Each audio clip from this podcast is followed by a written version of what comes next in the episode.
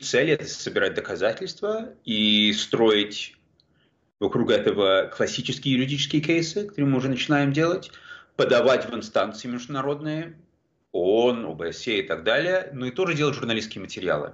Тут такой, такой архив, который можно использовать и для журналистики, и для истории, в конце концов, и для кейсов, и для санкций и других механизмов. Реакция юридическая, она, конечно, происходит в рекордных скоростях. Все равно это для обычных людей кажется очень долго. Но для, если думать, что, я не знаю, в Югославии сколько ждали до первых таких серьезных кейсов против Милошевича, там, лет 20, кажется, ждали, да?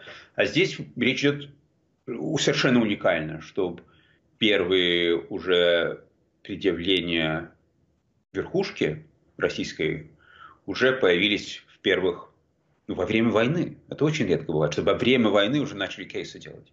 И мы все еще только в начале этого, этой попытки, чтобы вообще держать страны, лидеров стран ответственными. А, что в этом плане есть прогресс. Я думаю, что он кстати, волнует Кремль, они реагируют на него. А с тех пор, как против Путина были выдвинуты разные, ну, разные обвинения в том, там, в похищении украинских детей, российская власть пытается так, ответить на это через разные меры, через пропаганду, через отдачу каких-то детей.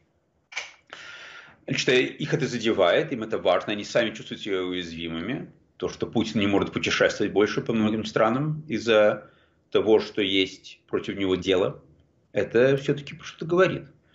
Но это очень важно все. Это все очень-очень важно. И речь идет о, о длинной такой борьбе.